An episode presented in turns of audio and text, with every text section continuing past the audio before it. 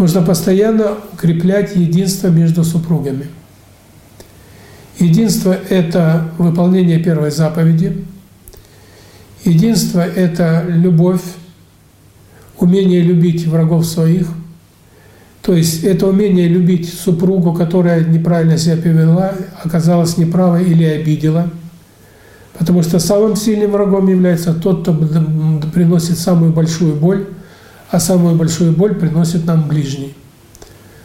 Поэтому умение любить то, что не нравится, и того, кто не нравится, то есть того, кто неправильно себя ведет в данный момент, это есть умение конфликтовать, это есть умение развиваться, не убивая других и не убивая себя.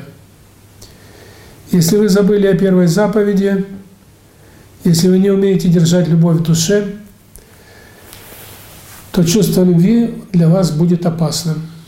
Ваше чувство любви незаметно превратится в страсть, в привязанность и начнет убивать любимого человека. Я еще раз хочу напомнить, ненависть к близкому человеку менее опасна, чем привязанность. Привязанность убивает быстрее и незаметнее. Ненависть чувствуется, от нее человек может закрыться – от привязанности человеку закрыться невероятно сложно. Поэтому внутренней привязанностью и поклонением к любимому человеку мы его убиваем гораздо быстрее, чем ненавистью. Поэтому внутренняя привязанность и превращается достаточно быстро в ненависть для спасения любимого человека. А ненависть превращается в болезни, ссоры и в разводы. Поэтому, если мы не научимся выполнять первую заповедь, сохранять семью нам будет чрезвычайно сложно.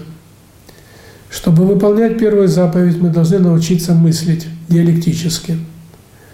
Мы должны научиться любить то, что нам не нравится.